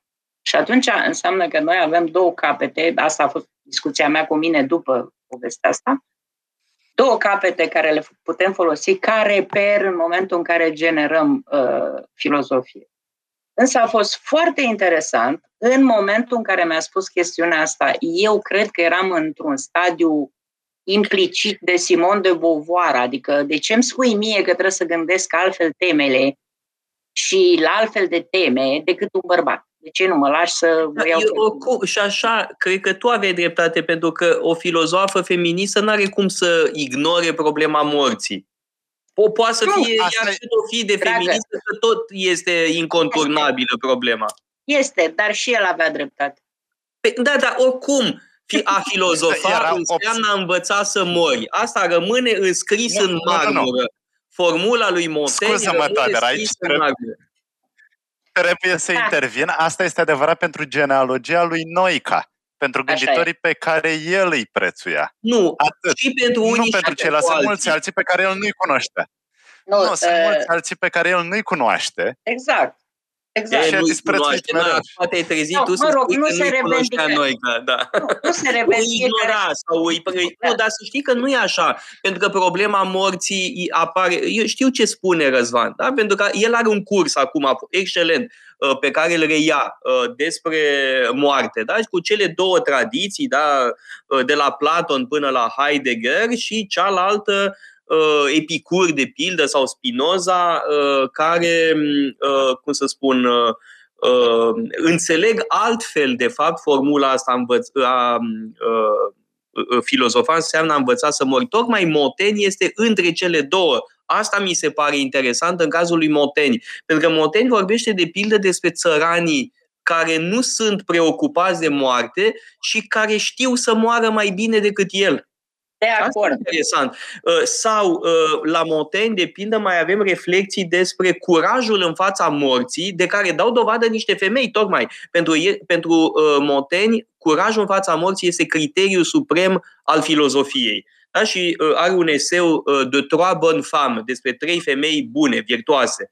Uh, două din aristocrația romană, da? sunt exemple, nevasta lui uh, Seneca și nevasta lui Paetus uh, Trasea, dar și o femeie simplă, da? țărancă, uh, care știe să moară cu demnitate și curaj. Uh, iar reflexiile astea despre curajul în fața morții se regăsesc în alte eseuri. De, ca, Teodor, e mai ușor să ai curaj în fața morții dacă ești femeie, să știi. E mai, e mai ușor. Da. Asta e interesant. De ce? Pentru că uh, din momentul în care ai născut un om...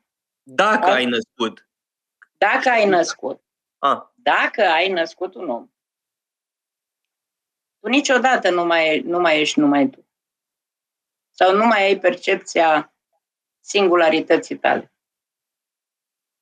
Bun, ești mereu Aha, și asta inter... deci pentru, pentru noi e mai nasol cu moartea. Da, este.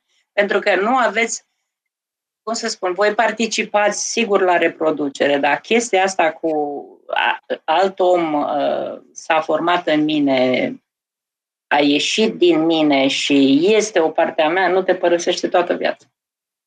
Oricât crește omul acela, tu vei fi mereu și el, chiar dacă el nu vrea să fie asta. Chiar dacă el respinge. Da, dar și pentru un tată a lăsa pe cineva în urma lui este o consolare. A lăsa pe cineva în urma lui, acolo se, ă, toate relațiile astea, prin tradiție, sunt legate de patrimoniu. Ori ă, moștenirea maternă e de altă natură decât patrimoniu. Grija bărbaților a fost mereu, de exemplu, să se asigure că progenitura e a lor și nu e de prin vecini, pentru care, sigur, trebuia controlată expandarea femeilor prin prejur, pentru că îi lăsa, nu, ă, purtătorului genelor sale, îi lăsa pe mai departe tot ce a agonisit, tot ce a realizat, etc. etc. pentru care e un întreg sistem de legi, un întreg sistem de drept uh, creat pe ideea de tată, de patrimoniu, dar nimeni nu poate să creeze un sistem de drept pe ceea ce simte o femeie uh, că este moștenirea ei în celălalt copil și că, de fapt, ăla e tot ea. Dar, uh, sigur, mai tânăr și ea se vede, percepția de sine a unei femei, mamă, și mai ales a unei femei bunică sau străbunică, este ca la păpușile matrioșca. Știi? dacă vrei să-ți dau o imagine. Sunt uh, chestii de-astea suprapuse, ea nu e niciodată numai una din ele. E toată. Știi? E, și de aici ai altă, alt mod de a vedea lucrurile. Aici, dacă îmi permiteți, am uh, o mică divergență, pentru că mi-aduc aminte de ce uh, îmi povestea o profesoară, Vanessa Lem, o foarte bună specialistă în biopolitică și a încercat să gândească categorii sociale și politice, pornind tocmai de la această experiență exclusiv feminină a nașterii, bună, sarcinii a nașterii și a relației copil. Numai că există și un aspect periculos. Ei, tocmai această legătură. În moment, acea legătură poate să ia și forme patologice. Și oh, vedem da. asta, din păcate. Evident. Da, Absența evident. distanței sănătoase. Și da. într-o societate, bun, liberală, individualistă, singura care funcționează ca să evităm totalitarismele, să evităm nivelarea, avem nevoie și de această diferență. Această diferență care bun, nu totdeauna este recuperată. Deci, sunt absolut de acord feminine. cu tine. Adică vreau să spun că eu mi-am uh, trimis copilul de acasă în clasa 11 ca să fie autonom. Nu, e, chiar detest orice idee de a lua în posesie viața lui alt, indiferent că e copilului, că nu, lasă-l pe drumul lui, că nu o să știe niciodată cine este dacă nu o faci. Deci sunt absolut de acord cu tine că în orice fel de situații de genul ăsta, faptul de a trata posesiv și funcțional o făptură, chiar dacă ai născut-o, este o catastrofă. Da, e mama dragon, care e o da. figură Asta, da, asta e una, dar cum te simți tu pe tine, în sinea ta, este alta. Adică sentimentul pe care îl ai tu, de exemplu, sigur că și la tați, cred că este asemănător. Ceva de neconceput este să-ți plece copilul înaintea ta. E ceva de neconceput. Nu, ai, nu moartea ta este problema obsesivă a unui părinte, ci, Doamne ferește, să nu trăiască nicio secundă după copilul lui. Despre asta vorbim. Astea sunt lucruri foarte puțin fructificate, dacă vrei, filozofic, dar foarte tari ca experiență omenească. Foarte important. Și atunci problema este la ce, și ne punem întrebarea la ce ne-am uitat, la ce merită să ne mai uităm, când și în ce sens ar schimba viața noastră, că, de exemplu, una din problemele importante de data asta cu prelungiri în filozofia ecofeministă, este în ce măsură poți să te folosești de aceste experiențe naturale uh, în construirea empatiei față de ființele non-umane, pe ideea că fiecare e o nevoie vie și că avem cu ele foarte multe experiențe și nevoi comune. Cum construiești o etică uh, pentru ființele vii, în relația cu ființele vii, pornind de la uh, posibilitatea clară a empatiei, care e sursa moralei. By the way, trebuie să spunem că Răzvan uh, va ține o cur, un curs despre empatie. Uh, cred că eu te-am provocat puțin, pentru că eu sunt puțin să da. de modul în care se folosește uh, cuvântul empatie devenit clișeu. Da? Hodorong Tonka față de orice empatie, empatie sau n-ai empatie. De-aia i-am, uh, sunt foarte bucuros că Răzvan uh, va consacra un curs uh, acestei noțiuni absolut fundamentale. Însă n-aș vrea să uh, Vrei să completezi ceva, Răzvan? Uh, da, tocmai pentru că și eu sunt sceptic în ce privește empatia. Bun, eu trasez genealogia acestei noțiuni uh, prin gândirea fenomenologică și prin tradu- cuvântul în engleză, empathy, a apărut ca traducerea unui termen din germană, Einfühlung. Asta se întâmplă la sfârșitul secolului XIX. Și este o capacitate cognitivă de a-l da. înțelege pe celălalt. Numai că da. poate să fie și bună și rea. Este neutră e, în sine. Cel... Uh, e neutră în sensul următor. Domnule, dacă pe mine mă strânge pantoful și tu spui că te strânge pantoful, eu înțeleg ce ai simțit. Dacă mie mi-e foame și ție ți-e foame, noi înțelegem chestia asta. Înțeleg și că unui câine e foame. Înțeleg că statul într-o colivie nici mie nu îmi place, cum nu îi place niciunui animal. Știi? Adică, pe scurt, sunt multe lucruri pe care le înțelegem tacit, nu avem nevoie de discursuri pentru toată chestiunea asta, pentru că sunt lucruri pe care le-am trăit și noi. De exemplu, eu, pentru un fundamentalist n-am niciun fel de empatie. Pot să am o înțelegere binevoitoare, ce vrei. Dar nu am empatie pentru că nu sunt unul din ăștia. Nu știu cum e ca cineva să fie fundamental. Nu, nu am trăit asta ca să pot da, să... Răzvan, am... să înțeleg rațional, dar nu empatic, știi? Răzvan, ții minte că am vorbit cu Anca Vasiliu despre problema traducerii termenilor filozofici și ăsta e un exemplu de traducere problematică.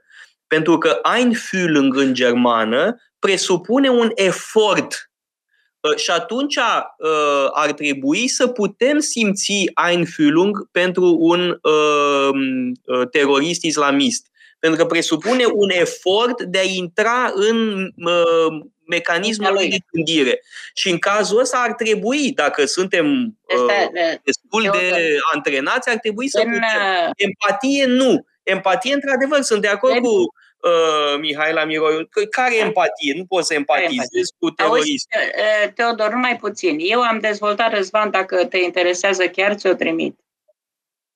O uh, alternativă pe care o numesc uh, teoria convenabilității în etică și care se bazează pe înțelesurile și folosirea empatiei, Uh, cred într-un sens care e destul de elaborat, pentru că normal că mi-a trebuit unul. Adică cu ei să zicem așa, faci distinția între cunoaștere propozițională, cum s-ar chema, și cunoaștere empatică. Cum operez cu aceste două lucruri? Adică prin cunoaștere propozițională eu pot să înțeleg un fundamentalist, cum am zis.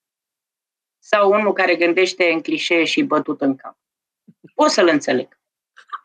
Dar nu pot empatiza. da.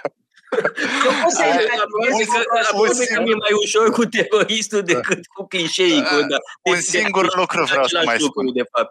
Un singur lucru vreau să mai spun, că în acest curs vreau neapărat să folosesc o lucrare doctorală a unei filozofe, că tot am vorbit de filozofe, și anume Stein, Edith Stein, care și-a făcut teza de doctorat cu Husserl. Da, da, fix da. despre empatie. Și eu cred că în traducerea fenomenologică acest Einfühlung e ceva primar, poate chiar mai, la un nivel mai jos decât ce spuneți voi, de Crezi, înțelegere. Da. Te, te întreb așa, în țara ta nu există filozofe? Uite, una e aici și se oferă da, o carte. Da, sigur. Eu aș vrea cu mare plăcere. Ai este excepțională pe, ca exemplu pe treaba asta, dar vreau să zic că acolo este da. o Cred Uite, dacă tot vorbim de filozofe românce, hai să o evocăm pe Alice Voinescu, da? da, da. Cu care, cel mai mare drag. Pentru uh, tatăl meu a jucat un rol enorm. Uh, era foarte bună prietenă cu uh, tatăl uh, lui tata și cu mama vitregă a lui tata și venea foarte des la noi. Adică ea era efectiv zâna din copilăria lui tata uh, și a avut o foarte mare influență asupra lui, inclusiv uh, interesul pentru Monteni. Nu vine de la ea, dar i-a fost cărănit. Monteni vine din tată în fiu, da? e o tradiție la noi în familie, din tată în fiu și pe mine mă interesează Moteni, că m-a bătut tata la cap cu Moteni. Uh, întâi am rezistat, asta a fost, rebeliunea mea de adolescență asta a fost. N-am citit Moteni când a vrut tata. A citit, am citit Foarte Monteni corect. când am vrut eu. Așa Foarte și uh, Alice, Alice Voinescu a scris, uh, din câte știu eu, o singura carte despre Monteni în cultura română și vreau să te întreb, este feministă într-un fel? Alice uh, Voinescu, în ce da, sens? Deci aici, uh, Alice Voinescu este feministă într-un sens feminin.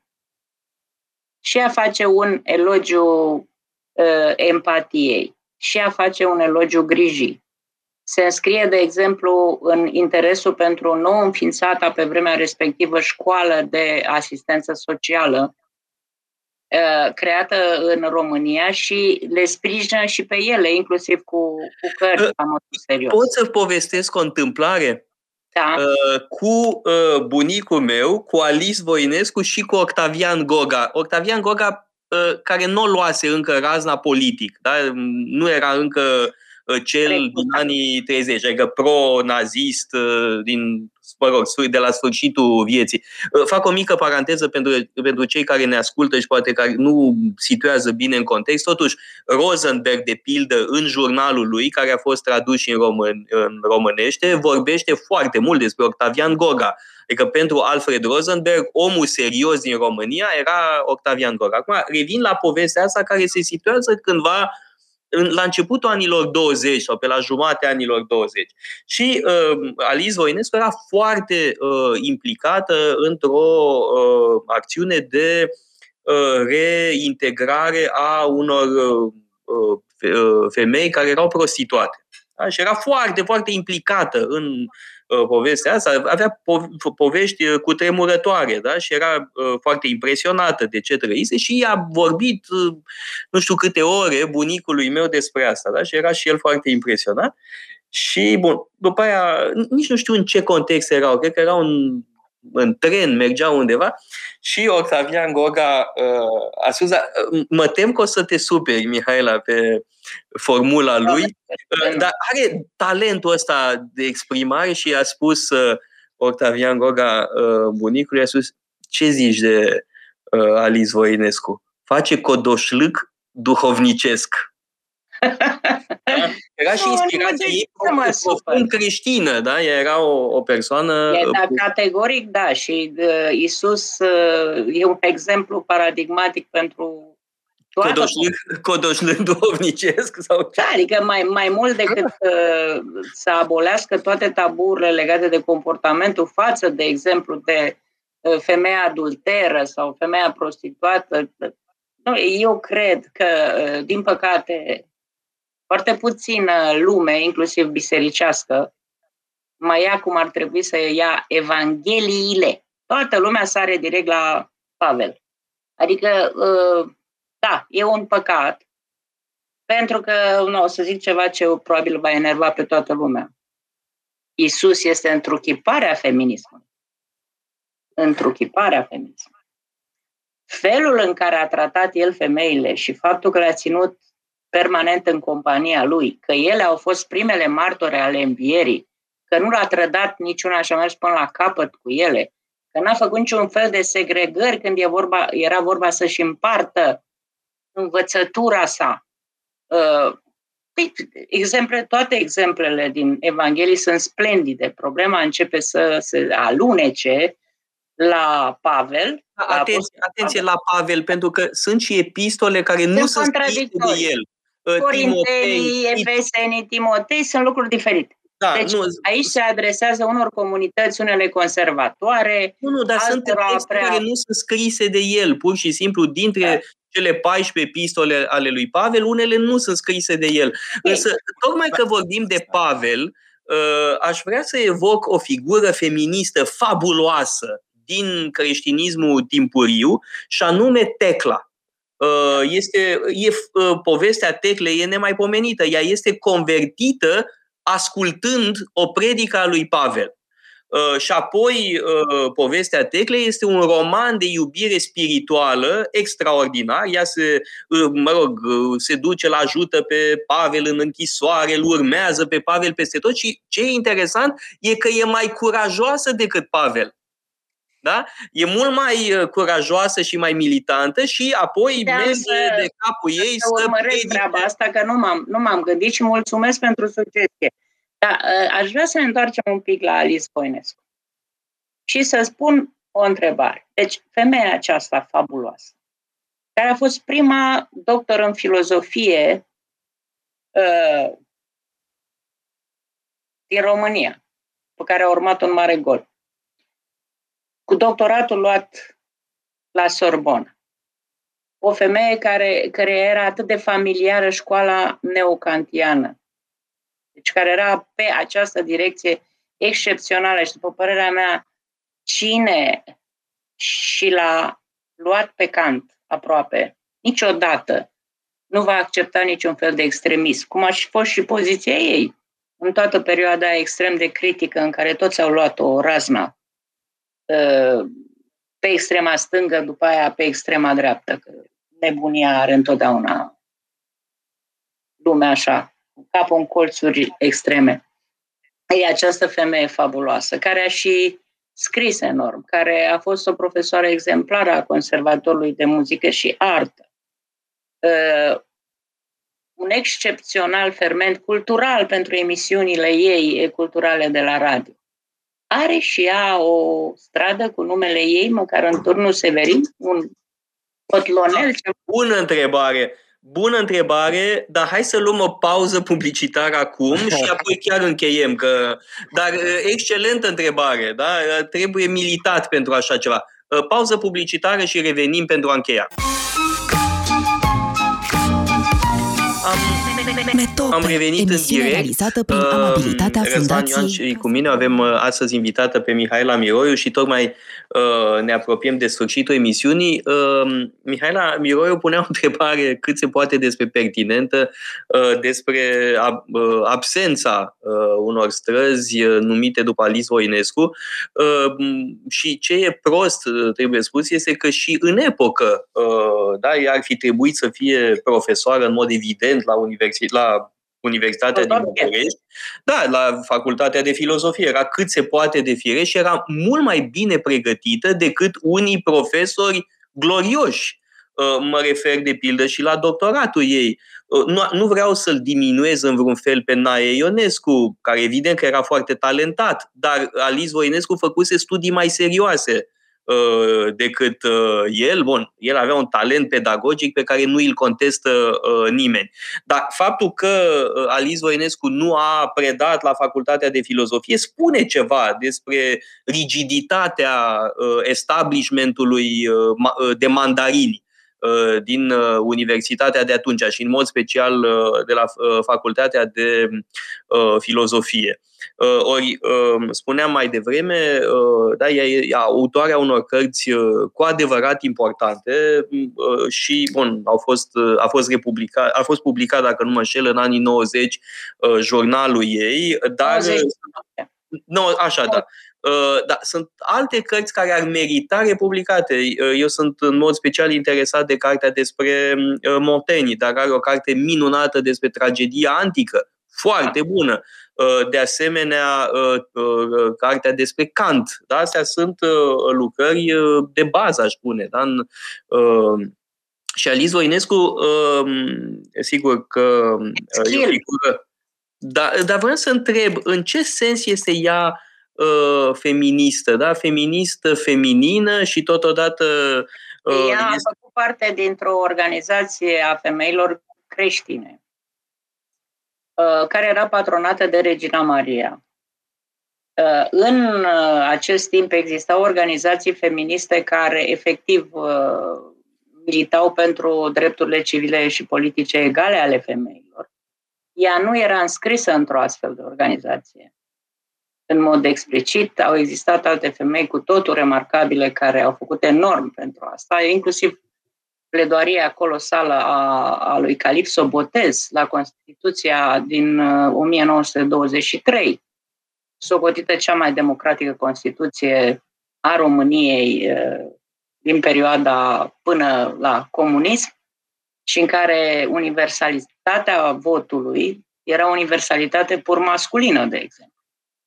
Deci, ea nu s-a înscris neapărat în această mișcare, cum fusese, de pildă, cazul uh, Mariei Flechtemacher sau a lui uh, Cecilia Cuțescu-Ștorc și a multor altor femei absolut remarcabile, Alexandrina Cantacuzino, care uh, a fost și șefa Ligii Balcanice a femeilor și vicepreședinte a Asociației Internaționale pentru Drepturile Femeilor. Deci avea o poziție colosală.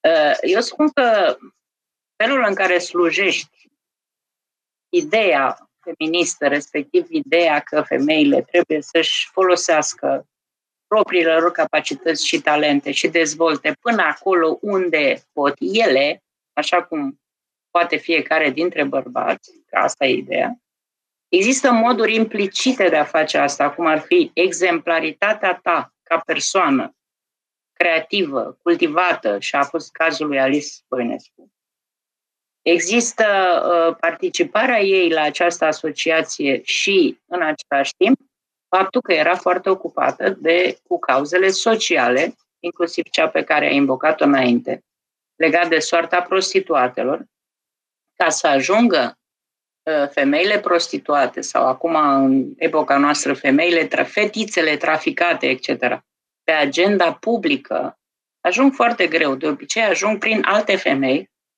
care pun politic problemele acestor femei teribil de desconsiderate. Deci, implicit, răspunsul meu este da. A fost feministă prin ce a făcut, ca autoare și ca dezvoltare intelectuală, ca exemplu, dar și prin participarea ei la opera socială Uh, care se lega de asistență socială și uh, de asistența femeilor aflate în poziții nu numai vulnerabile, uh, ci și de desconsiderare enormă. Uh, trebuie să încheiem că vine ghilotina știrilor uh, de la ora 4. Mulțumesc foarte mult, uh, Mihaela Miroiu, pentru această minunată discuție și trebuie neapărat să faci un curs la Casa Paleologu. Nu, nu scapi fără o asemenea promisiune. Mulțumesc foarte mult și da, încheiem o, acum. O, o reiau cu drag. drag pentru toți. Încheiem acum și ne vedem săptămâna, ne auzim săptămâna viitoare, tot așa, la ora 2 la Metope. Metope. Emisiune realizată prin amabilitatea Fundației Casa Paleologu.